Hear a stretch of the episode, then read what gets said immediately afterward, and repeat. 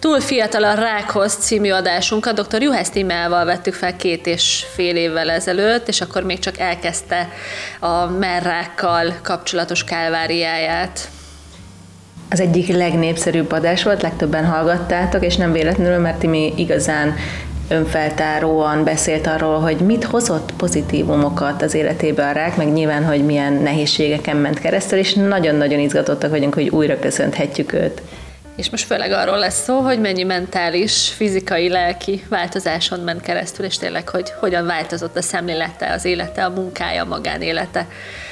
Kérdezni fogjuk a nőiességéről is, és arról is, hogy hogyan mond nemet, miért érdemes nemet mondani, és hogy tartsatok velünk. Hallgassátok szeretettel!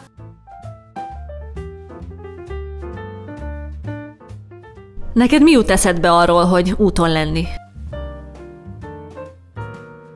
Itt a Nők az úton podcast csatornán 2018 óta beszélgetünk önfejlesztő témákról, inspiráló történetekről és kreatív módszerekről. Szakértők bevonásával járjuk körbe a különböző témákat, adunk útra való üzeneteket, és mindenki számára elsajátítható tanácsokkal segítjük hallgatóinkat. Szlavka Éva vagyok, kommunikációs szakember. Én pedig Csorba Anita, kreatív mentor. Tarts velünk az úton te is! Sziasztok! Ahogy a bevezetőbe is hallhattátok, dr. Ühász Tímea lesz a vendégünk. Üdvözlünk itt a Szia, Timi, újra. Olyan jó újra itt látni. Titeket is. És megint hoztad a nagy energiádat. Hozzuk képbe a hallgatókat, hogy mi is történt veled akkor. Ugye benne volt a felvezetőben az adásnak a címe, ahol vissza tudjátok, kedves hallgatóink, hallgatni az adás, és abban mindent megtudtuk, hogy mi is volt Tigivel, és a, sajnos a, a diagnózisával a merrákkal, de hogy, hogy egy ilyen per percben megtennéd egy összefoglalót, hogy akkor mi történt veled, és uh, utána, és azóta is erre fogunk beszélgetni. 19-ben diagnosztizáltak nálam egy merrákot, ez nagyjából négy hónap alatt került oda, ami azért durva, mert nem jellemző, tehát ez azért évek alatt alakul ki egy viszonylag nagyot, hát 4-7 centi, így utólag ez most lényegtelen is a, annyi a lényeges ebből, hogy ez nem jellemző, hogy ilyen gyorsan alakul. És ez volt augusztusban, és akkor szeptembertől én kemoterápiát kaptam műtét előtt itt, hogy hát ha azt tudják zsugarítani. Ez nem a, ez a lehető legrosszabb volt az összes közül, tehát ha valamit csinálok, azt jól csinálom, úgyhogy minden szempontból. És akkor kaptam fél éven keresztül kemoterápiát, hát ha össze tudják zsugarítani, de végül, amikor a műtétemre került a sor februárban, utána, akkor így kiderült, hogy nem nagyon hatott, és um, akkor kive, levették mindkét cicimet. Bocsánat, ezt azt használom, de így jobb, mint az emlő. Használtam nők között, főleg nők között vagyunk. Meg egyébként is nyugodt. Közben ugye azért is vették le mindkettőt, ez nem egy állandó, vagy nem egy jellemző megoldás, mert uh, génhibával diagnosztizálta közben, ez a BRCA1, aki így nagyjából hallott Angelina Jolie-ról, vagy az anyukájáról, akkor ez, ez ugyanaz Annyi különbség, hogy mi nem tudtuk, hogy ilyen fut a családban, tehát gyakorlatilag ez egy óriási meglepetés volt. Igazából az orvosomnak jutott eszébe, hogy meg kéne nézni, mert ilyenkor meg se szokták nézni, ha nincs a családban. És ez hajlamosít mind emlőrekre, mind rákra is. Egyéb rákokra is egy kicsit jobban, mint az átlag, de de ezekre jellemzően. Ez azt jelenti, hogy megosztanak a szakirodalmi vélemények, de hogy 40 éves korig jellemzően a BRCA1-eseknek a 60-80 százalékban alakulhat ki emlőrákok, és mondjuk feketészek pedig ilyen 60 körül. Vannak ennél kevesebb. De elég nagy százalék. Ez nagyon nagy százalék. Tehát, ezt így nem akarok pontosan nyilván nem ember, meg sok forrás, sok minden más mond. És ezért levették a, a cicieimet, meg vettek ki, közben lett plusz két áttétes nyirokcsomó, úgyhogy vettek ki nyirokcsomókat is. Nekem nem vettek ki nyirokblokkot, ez azért fontos, mert ez egy újabb eljárás, és ez így javítja az életminőséget mert én utána újra kezdtem edzeni, és mondjuk ebben is több fontos lehet. Üm, és akkor utána kaptam még 16 sugarat, és mivel nem vették egy nyomblokkomat, ezt nem csak a jobb cipim helyére kaptam, amivel beraktak egyébként két tágítót, és ezt folyamatosan töltötték, hogy nagyobb legyen, és a bőr táguljon, uh-huh. hanem kaptam még a szentcsontomra, a hónajamra, a kulcsontomra, tehát így mindenhova. És mikor ez az idő letelt, akkor utána még kaptam 6 hónap tablettás kemoterápiát is. Hú. Nagyon durván hangzik ez az egész. Nagyon ügyes, hogy ezt így végigcsináltad le a kalappal. Hát köszönöm. És hát utána megkicserélték a, az expandereimet implantátumokra. Kicsit kisebbek lettek, mint amire számítottunk, de lettek. Én nagyon hálás vagyok érte, mert szerintem nagyon szerencsés is vagyok. Szoktam mondani, hogy az őrangyalaim vigyáznak rám. Így az egyik leeresztett, és akkor, akkor így, így lett műtétem, úgyhogy Úgyhogy most itt vagyok. Expander, amivel tágítják a bőrt, és akkor utána teszik be az implantátumot? Az expander is implantátum, igazából csak az egy ilyen leeresztett lufi, és van egy szelepe, és a szelepen keresztül a bőrön átszúrival sóoldattal töltik, mert ugye nekem annyira le kellett vágni a bőrt a nagy daganat miatt. Ez megint elmondom, hogy nem ez a jellemző eljárás, tehát ez azért ritkában fordul elő még emlőrákoknál is. Ez egy, ez egy elég agresszív eljárás, és tehát csak akkor csinálják, hogyha nagyon indokolt, és nem lesz ugyanolyan a, az ilyen műcici, mint egyébként, aki amúgy csináltat, ezt azért el szoktam mondani, mert szoktam azt kapni, hogy hát legalább lettek. Így 40 éves koromra a műcicieim, nem ugyanúgy néz ki, és nem is ugyanolyan tapintásra sem, de, de egy örülök neki, hogy van, úgyhogy ez így röviden. Ugye rengeteg változás történt ez idő alatt az életedben, és most főleg a fizikálisat mesélted el, hogy ezért mindenki képben legyen. Mi az, amiben úgy érzed, hogy leginkább változtál lélekben, mentálisan ez alatt az időszak alatt? Mm, sok betegtársam sikítva rohan ki ettől a mondattól a szobából, de... Akkor elnézést mindenkitől a bagatel kérdésem miatt. De hogy nem, nem a kérdésed, nem, hanem amit én Ja, amit a válaszottól. De hát, hogy azt mondtam, hogy kérdés, de akkor, akkor bocsánat, nem figyeltem a válaszomtól. Öm, nekem tényleg tök sok mindent adott maga a betegség, mert szerintem én nem voltam semmilyen úton, módon az utamon, hanem már akkor is sok ideje jártam önfejlesztő folyamatokba, de hát ha valaki 30x éven keresztül működik valahogy, akkor ezt nem lehet egy varázsütésre kiütni, és már ráláttam arra, hogy én nem vagyok a helyemen, csak nem tudtam, hogy hogyan változtassak, meg mi pontosan a helyem. Hát én ugye nemzetközi jogászként dolgoztam, nagyon jó cégnél, nagyon jó főnökökkel, nagyon jó fizetéssel, akkor terveztük, hogy már akkor a lombik volt képben, mert, mert szerettünk volna kisbabát, de nem jött össze, és akkor vettem lakást is, tehát hogy így ami a külvilág számára a tökéletes életút, az nekem nagyon nem volt az. Mert így azt éreztem, hogy én emberekkel szeretnék foglalkozni, nem jogászként. Én akkor már elkezdtem a coachingot, de biztos, hogy én biztos csak a business coachingot, mert hát ugye azt rá lehet fogni, hogy miért csináljuk, hát business, jogász, stb.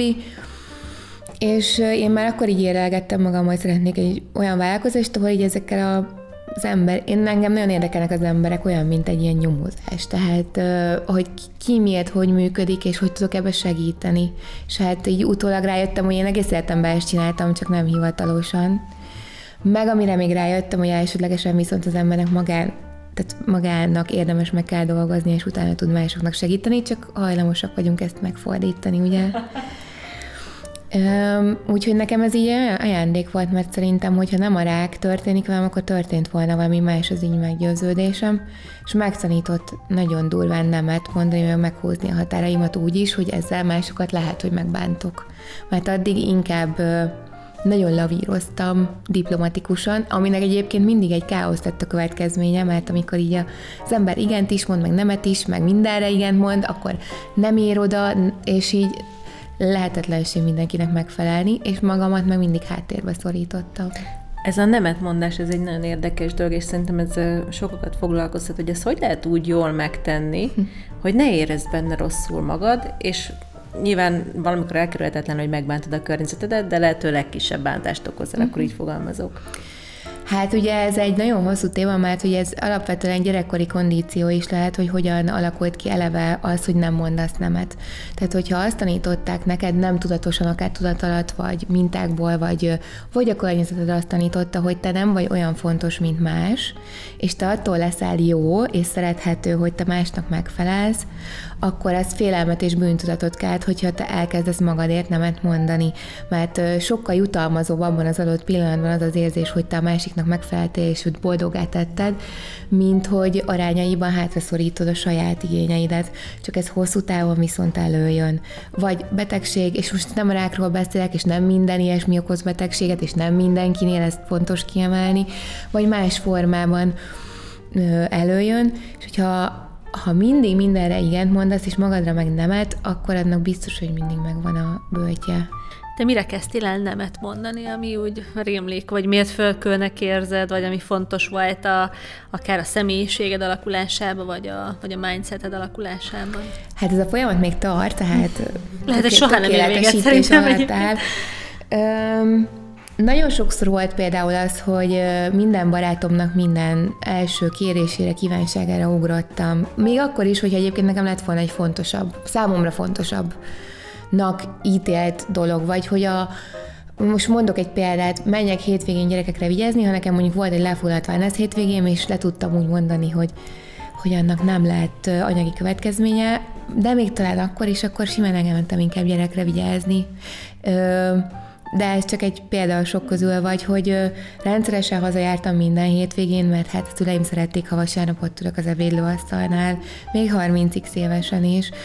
Öm, munkában szerintem mindent is magamra vállaltam. Egyébként annak pont az a következménye, hogy nem fogsz tudni százszerzékosan teljesíteni, és senki nem fogja megkérdezni, Timikás csak azért vállalod magadra, mert szeretnél megfelelni, és te akarsz a legjobb munkaerőnek tűnni, hanem hát úgy vannak vele, ha elvállalja. Hát ugye felnőtt ember elméletileg asszertívan kommunikál, tudja, hogy mennyit bír el, és megmondja, hogy ez most nem fér vele, ez az elmélet. Aztán, hogy gyakorlatban ez hogy néz ki, még 30 fölött is, vagy akár ez nem korhoz kötött, az megint egy másik kérdés. Na és most hogyan csinálod? Most ö, általában megvizsgálom, ha jön egy kérés, vagy valami ütközik valamivel, hogy nekem az mekkora hátrányt okoz, és hogy mennyi előnyt abban, hogy másnak segítek, mert ugye valamiért az ember ezt csinálja, azért csinálja, mert ez utalmazza az érzését, hogy valakinek segíthet, és magát viszont ugye háttérbe rakja. Most már ez nincs, mert meg kell vizsgálni például azt, hogy az időmben mi fér bele. Nagyon rossz vagyok még mindig az időgazdálkodással, mert mindig túlértékelem, hogy egy nap mennyi órából áll. Az emberek egyébként ez coaching téma is hajlamosak elfejteni, hogy szoktak aludni vagy legalábbis kéne, ha Aha, nem szoktak, igen. enni, hogy A-ból B pontba valahogy el kell jutni, itt Budapesten az valamikor több, mint egy óra, és akkor így azt gondolod, hogy jó, ébren vagyok napi, hát mondjuk beszéljünk ideális esetről 16 órát, azért valljuk be, hogy nagyon kevesen alsznak 8 órát, de mindegy.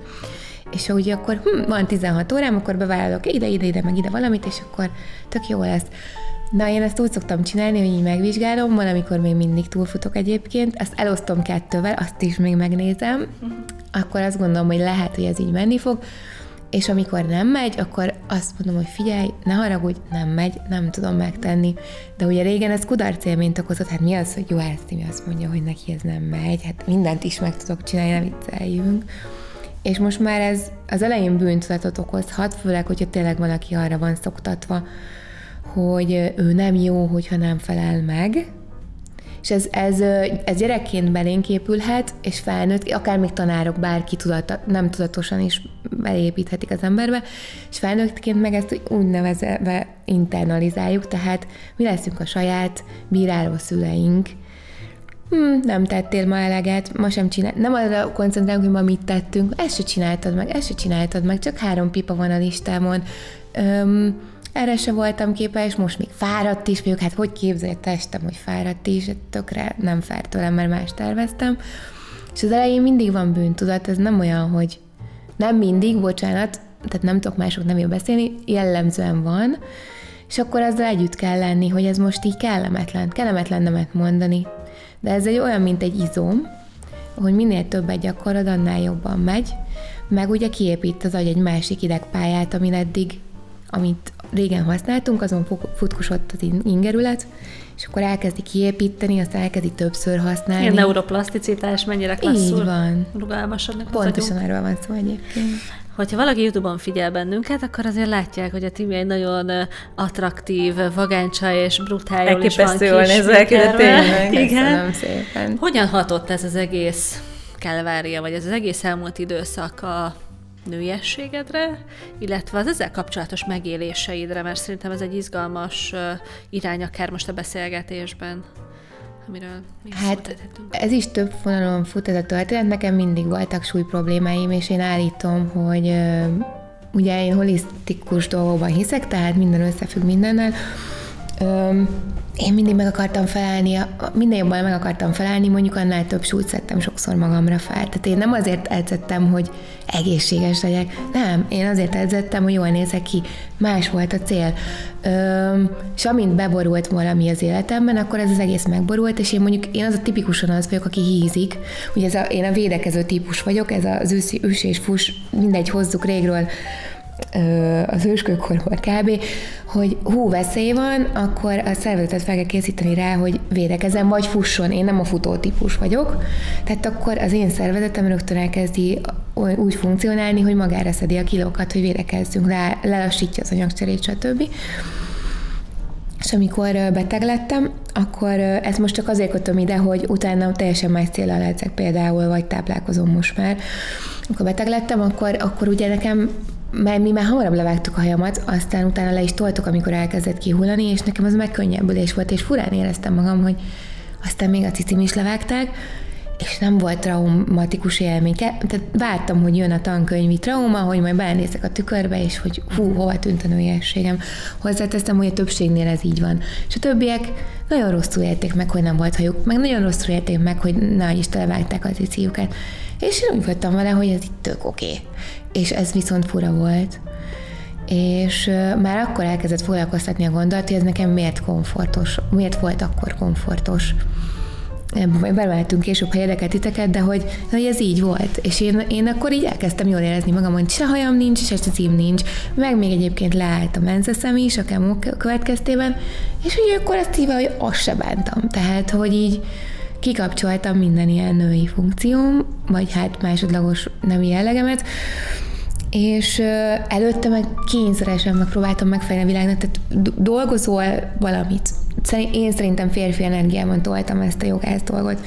Mellette egy párkapcsolatban is benne vagy, ott is nem tudjuk ugyan hogyan, de ott kéne nőnek lenni. Nem árt, hogyha az elvárások jól is nézel ki, mindig jól áll a hajad, mindig jól lesz a mindig jól lesz a pillád, meg mi mellette edzél is.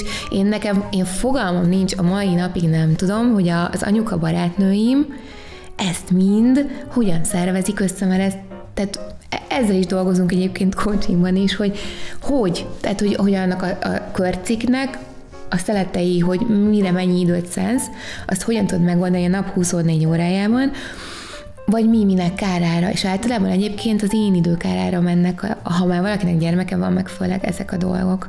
És amikor azért akarsz szép lenni, mert te meg szeretnél felelni, az tök más, mint amikor azért akarsz szép lenni, akármit is jelentsen az, nem kell az smink, vagy nem kell az semmi, mert hogy így magad, magadnak szeretnél szép lenni, hogy nem azért ülsz ott a körmösnél, hogy azt mondja a párod, hogy fú, tök jó színű a körmön, hanem azért ott ülsz ott a körmösnél, mert megengedheted magadnak, hogy egy órát ott ülj a körmösnél, és nem azon kattogsz közben, ami nagyon-nagyon nehéz, hogy fú, ezt az időt tölthetném a gyerekekkel, mennyire önző vagyok, hogy én most itt takkoztatom a körmömet, ahelyett, hogy vacsorát csinálnék, vagy ezt az időt tölthetném a elmaradt 20 nem tudom én milyen munkám megcsinálásával, de még akár vécét is takaríthatnék otthon, de én itt ülök és körmözök.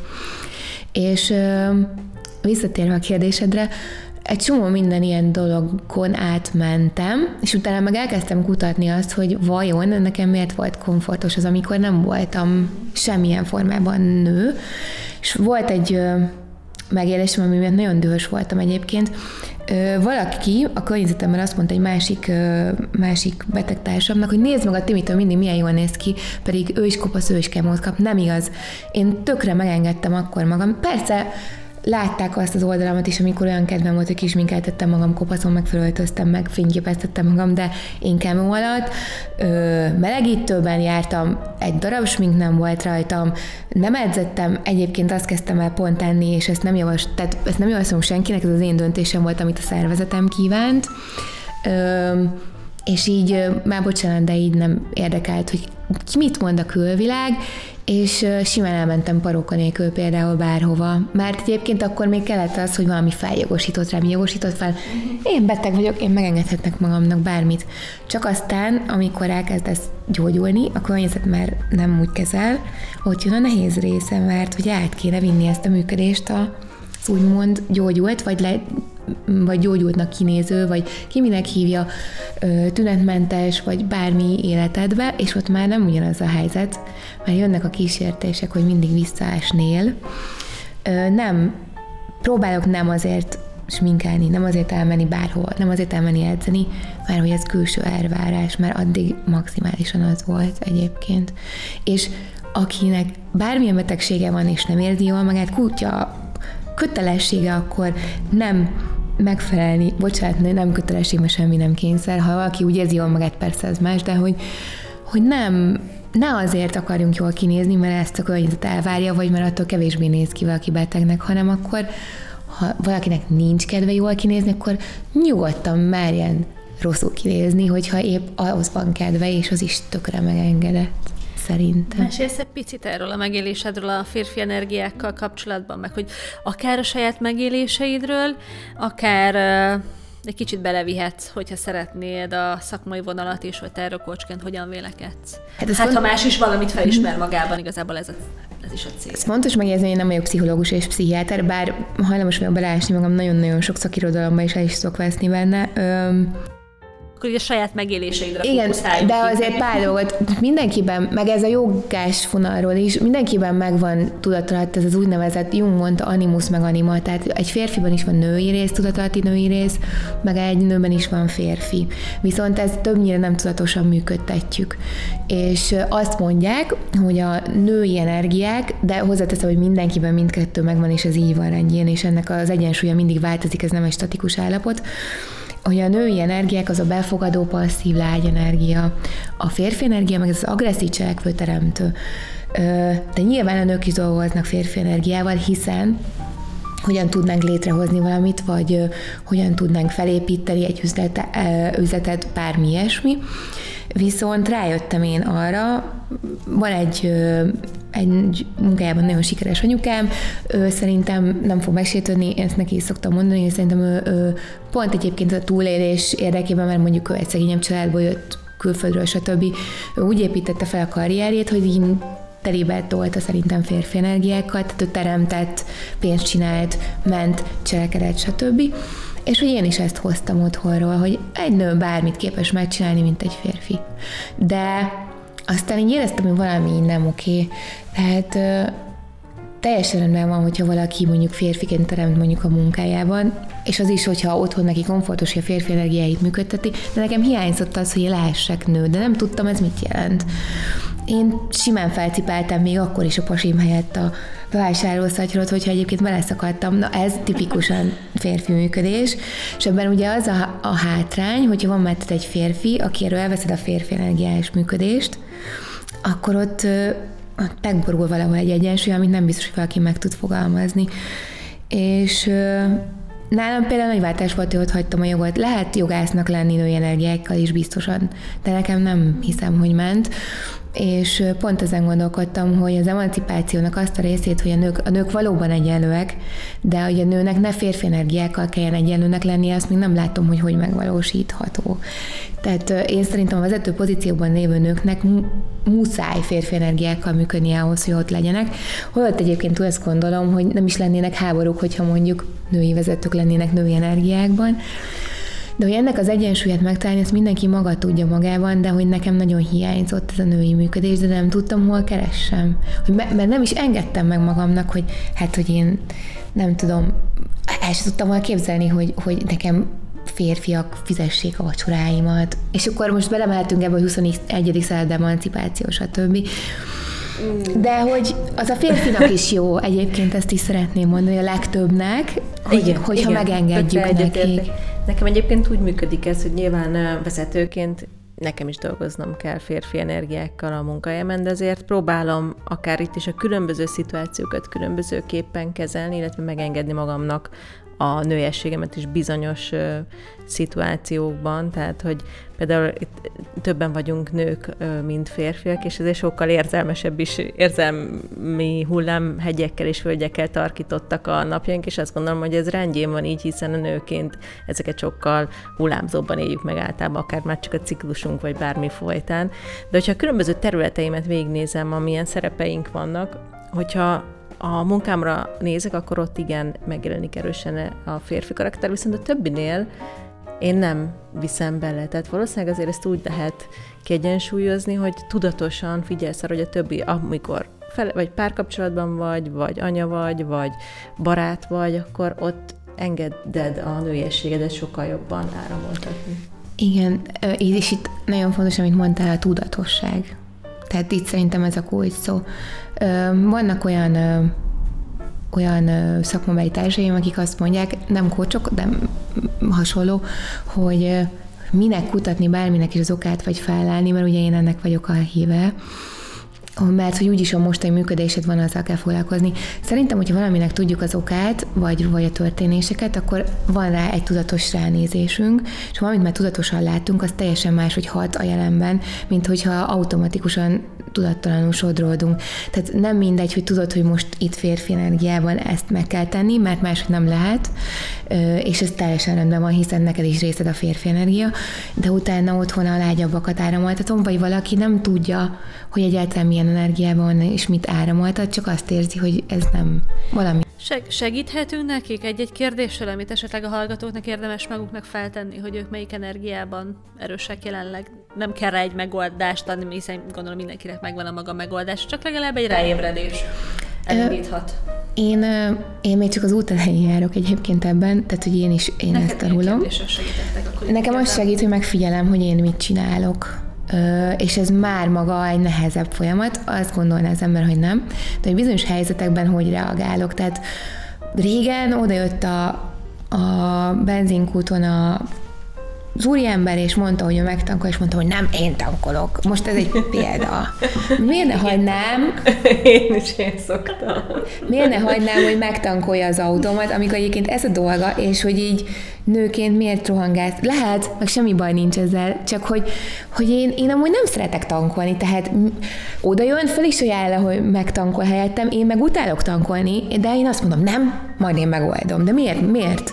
Tehát ezt miért teszem? Kinek? Hogy, a, hogy az úriembernek ott a, ott a benzinkúton bizonyítsam, hogy én tudok tankolni, vagy tehát, hogy mi a célom ezzel? De ez csak egy példa sok közül, a megfigyelés. Majd nekem sokat segített, körülöttem különböző életkorokban vannak számomra általam nagyon nőiesnek megítélt nők. A, van, van joga oktatóm, nem tudom, mondhatok a neveket, vagy ez egyedi Brigi, ő, ő sokkal fiatalabb nálam, de ő például egy jelenség, tehát ő úgy jön be, hogy így oson és lebeg. Tehát, hogy ezt így nem lehet, így látod, hogy, ő, hogy így, így abban van, hogy ő, ő nő. Én is szeretnék majd női joga táborokba menni, stb., meg, meg oktatóit is, de ez most az zárójeles történet, vagy, vagy van idősebbek közül is, mondjuk a, a Bali Edina Zsanna, neki az az a nő című könyv meg is jelent. Nekem ő az ő korában, am, amit lát, minden reggel fel kell, ő is minkeli magát, most pont tett fel egy posztot, hogy a kutyával a reggel is minkelés, és így ránézel, és árad belőle a nőiesség, de nem az árad belőle, hogy én most minden, és közben meg tudod, hogy meg tud mindent tenni, amit szeretne, de nem ezzel az agresszív energiával, amikkel én mondjuk szerintem biztos, hogy működtem. Tehát én meg is kaptam, hogy nekem van a, a rémisztő hangom. Az a... Lehet, hogy a megfelelési kényszer a különbség? Nem csak az, igen, szerintem az is. Tehát, hogy, hogy a, és ezt értsük jól, az emancipációnak az a része, hogy, hogy a nő mindenre képes, amire a férfi. Attól még, hogy valamire képesek vagyunk, nem biztos, hogy muszáj megtennünk szerintem, és én, én mindenkinek akartam bizonyítani, hogy én marhára tudok férfiként is mindenre képesnek lenni, de miért? Tehát ennek mi az értelme? Mm, a másik meg, hogy ugye gyerekként mik a minták, mit nevelnek belénk. Ez a hátránya ennek a... Tehát minden nő egyenlő a férfiakkal, de különböző módon vagyunk egyenlőek, és szerintem nem hiszem, hogy céljának kéne lennie a nőknek, hogy, hogy úgy legyenek egyenlőek, hogy férfiként működjenek benne. Vagy kvóta alapon. Kíváncsi vagy arra a tíz legnépszerűbb feladatra, amelyet pszichológus és szakértő vendégeink állítottak össze útravalóként az elmúlt években? Ha igen, neked készítettük el ezt az ingyenesen letölthető és kitölthető útravaló füzetet. Rengeteget fejlődhetsz ezzel a tíz feladattal, érdemes kipróbálnod. Töltsd le még ma a nőkazúton.hu per letölthető weboldalról. Itt tudsz feliratkozni a hírlevelünkre is, hogy ne maradj le a legújabb adásokról. Tehát még egyszer nőkazúton.hu per letölthető.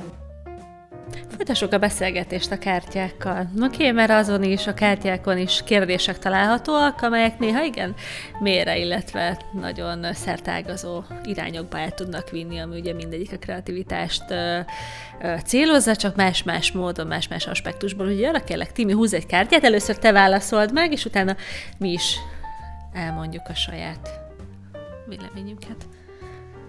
Milyen kalandra mondtál legutóbb igent vagy nemet? Hát van egy ilyen szabályom mostanában, főleg a betegségem óta, hogy hogy így alapból minden igen, de aztán most fordítva csinálom ugye a dolgokat, aztán megvizsgálom, hogy azért ez racionálisan mennyire oké.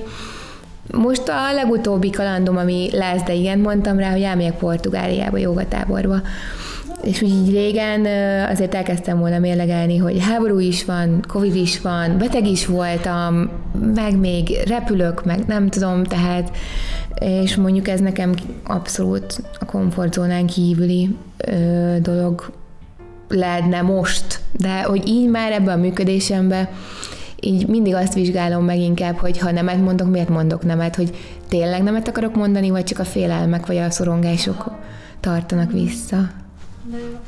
Okay. Odaadom a kártyát azért. Nekem erről az jutott eszembe, hogy nemrég, nemrég fogalmaztam azt meg magamnak, hogy, hogy amikor csak úgy otthon vagyok, és mondjuk eltelik egy hétvége, és nyilván mindenféle feladattal, nem tudok kikapcsolni, és hogy a kalandok kellenek ahhoz, hogy igazán kikapcsoljak a, a munkámból elsősorban, mert hogy ebből elég nehéz kikapcsolni, és hogy tudatosan, pont egy pár nappal ezelőtt fogalmaztam meg, hogy keresni fogom most nyáron a kalandokat. Úgyhogy most pont az ö, följött egy Insta poszt, hogy a kedvenc szájharmonikáson pénteken este előad, és hogy így elkezdett bennem mozogni, hogy na, ez egy olyan kaland lenne, amit nem kéne kiadni, és hogy el kéne menjek. Úgyhogy, úgyhogy jó, megyek. Ennyi, tessék, nem véletlenül. Egy körbe ez a kártya. Oké, okay, kaland. É, uh, ja igen, majd nem is, nem is benne van. Igen, hogy milyen kaland.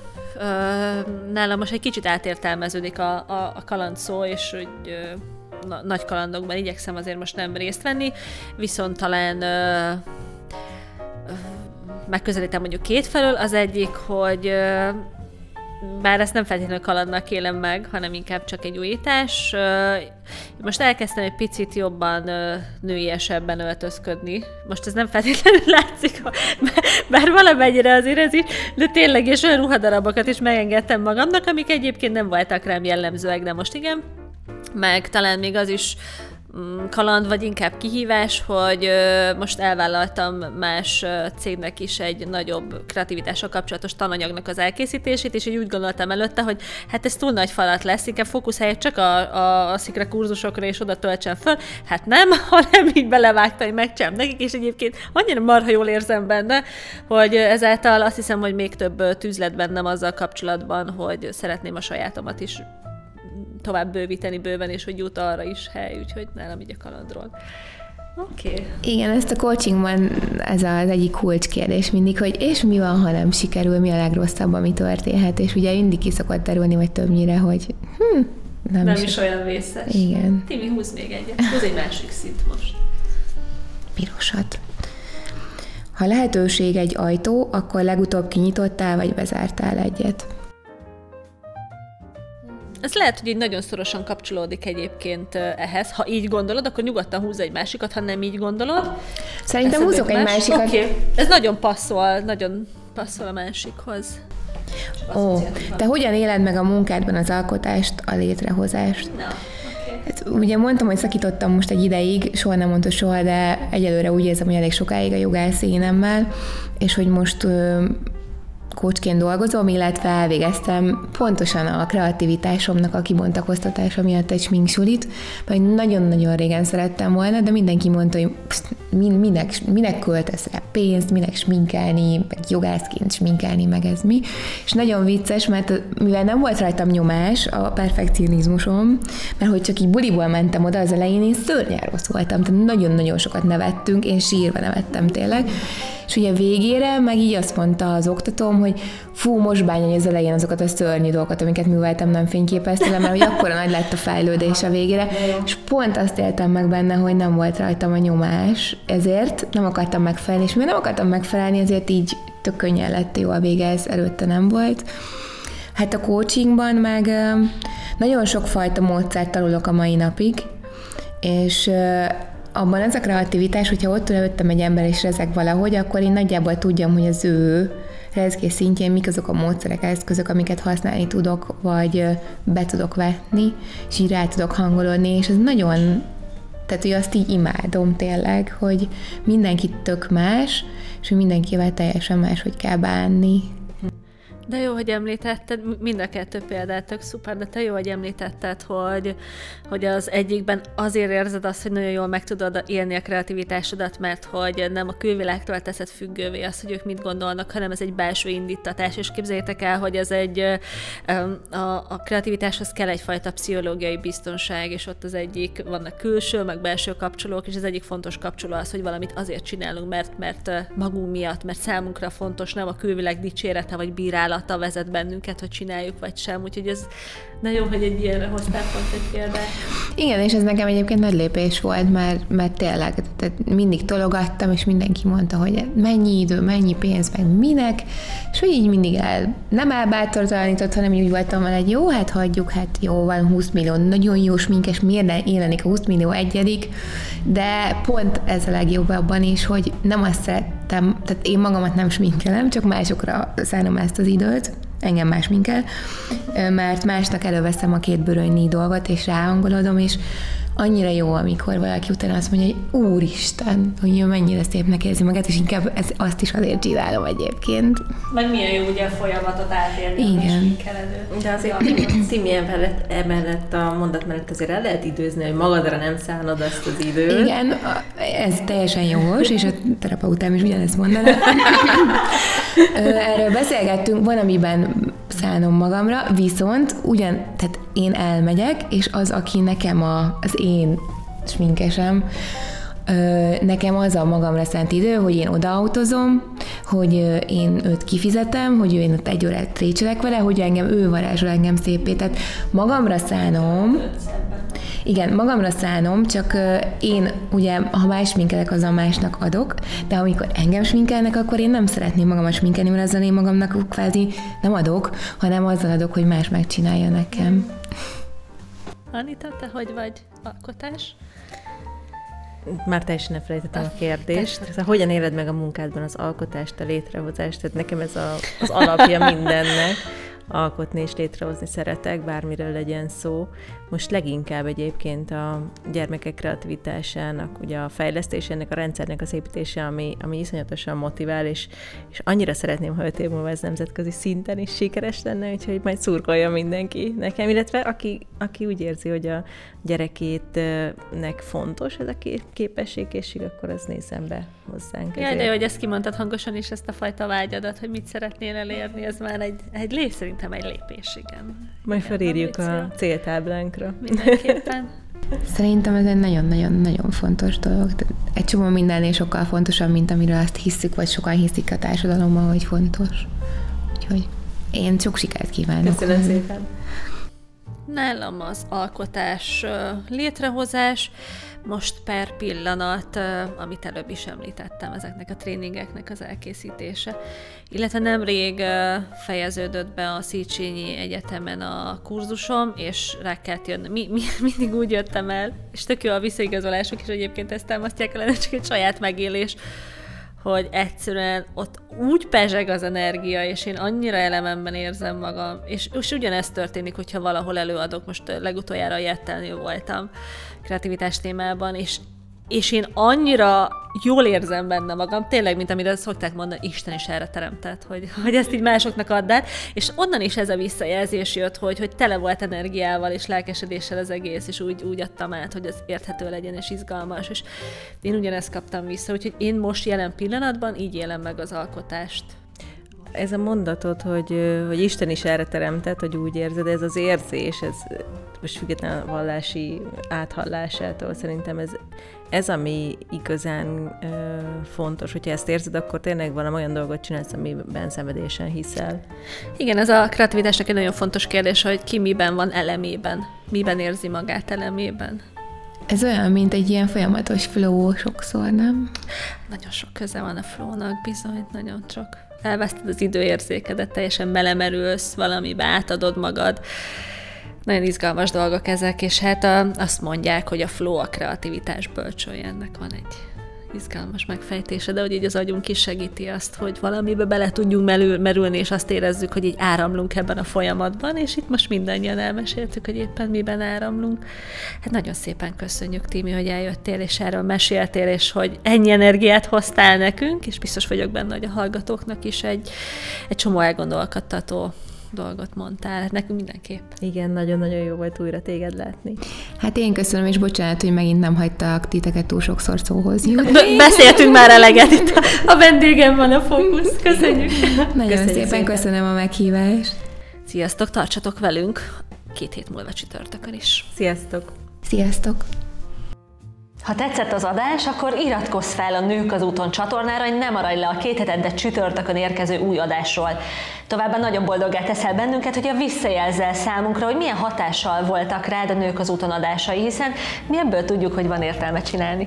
Adj visszajelzést Instagramon, Facebookon, Youtube-on vagy az Apple Podcast lejátszon. Hogyha pedig hasznosnak találtad az epizódot, akkor készíts egy képernyőfelvételt a telefonoddal, és oszd meg közösségi felületeden, hogy másoknak is segíts az útjukat járni. Ne felejts el betegelni rajta minket. Köszönjük, hogy itt vagy velünk, tarts velünk továbbra is az úton!